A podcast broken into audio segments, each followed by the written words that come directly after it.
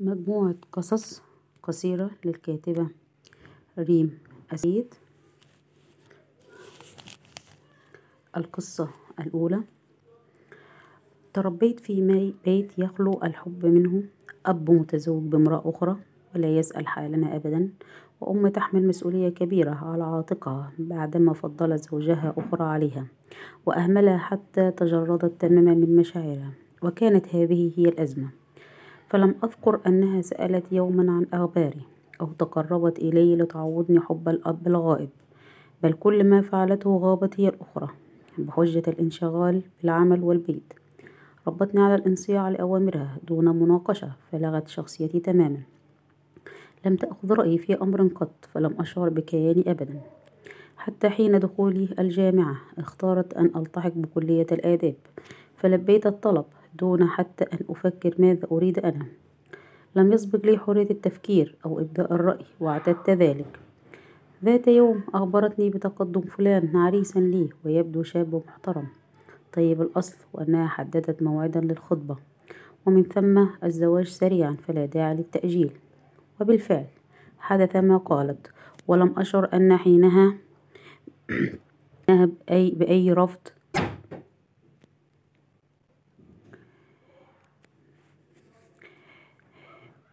فحياتي تسير هكذا كما تريد أمي. أخبرتني أن الزواج يعني الانصياع للزوج والقيام بطلباته وطلبات بيته وعدم طلب أي احتياج شخصي وفقط من يحدد ذلك ويجلب ما يريد حتى لا يهجرك ضجرا من طلباتك بالفعل فعلت ما أمرتني به دون تفكير فاعتاد هو على عدم طلب رأيي في أي شيء. علي إملاء الأوامر وتنفيذها دون مناقشة. علي حتى عدم الاهتمام حتى أنه بات يبيت خارج المنزل ليالي فلا أسأله كي لا يضايقه السؤال. كما أخبرتني أمي لعامين كاملين معه على هذه الحال. حتى إننا لم ننجب وفي ليلة من الليالي البرد القارصة وكنت أتمنى لو يضمني إليه بدفء. هتف قائلا أريد الزواج بأخرى تجلب لي طفلا. وقعت كلمته عليه. صدى. كالصاعقة لكن تمالكت نفسي وأجبته بكل هدوء. ربما تأخر تأخر الحمل خير ويمكننا الذهاب للطبيب. لم يأخذ وقت للتفكير وقال سريعا هذا يحتاج لتكلفة وكما ترين الحال لا يسمح بهذا. قلت له في حزن ملحوظ كما تريد لكن إن تزوجت لا تأتي إلي أبدا. لم يأبه لقولي حينها لكن يبدو أنه أشفق علي فتراجع عن ذلك لفترة. كنت فيها كما أنا الزوجة الطيبة المطيعة الغير مكلفة له أبدا في أي طلبات أو اهتمام أو مطاردته بالأسئلة. بل كنت في حالي أجعل كل الأمور تمر بسلاسة حتى وإن اضطر لاختلاق المشاكل أحاول تهدئة الأمور للحفاظ على البيت لكنه لم يتحمل كثيرا حتى عاود أخبرني بإقدامه على الزواج فعلا وهو مضطر لإتمام الطلاق بيننا لصعوبة الأحوال المادية التي تحول بينه وبين الإنفاق على بيتين. كعادتي لم أرد وتركت الأمر تماما لأمي وتم الطلاق بالفعل. كانت صدمة شديدة أقعدتني الفراش لفترة ليست قصيرة فلم أود أبدا أن أتعامل مع أحد. كان قلبي متعبا وروحي مجهدة.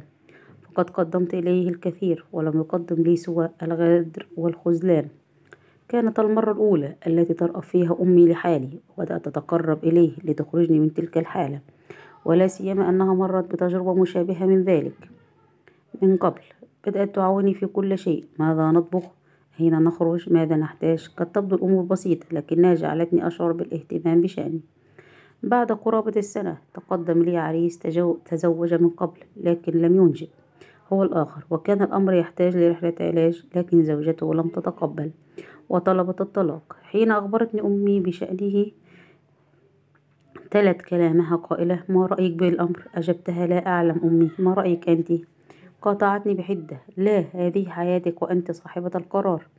اسمعي سنقوم بتحديد ميعاد للجلوس معه وتحكمين بنفسك عليه. حتى وإن تطلب الأمر جلسة واثنتين وثلاث المهم أن تقتنعي حد الموافقة أو حتى الرفض. بالفعل جلست معه وكان حديثه لبقا.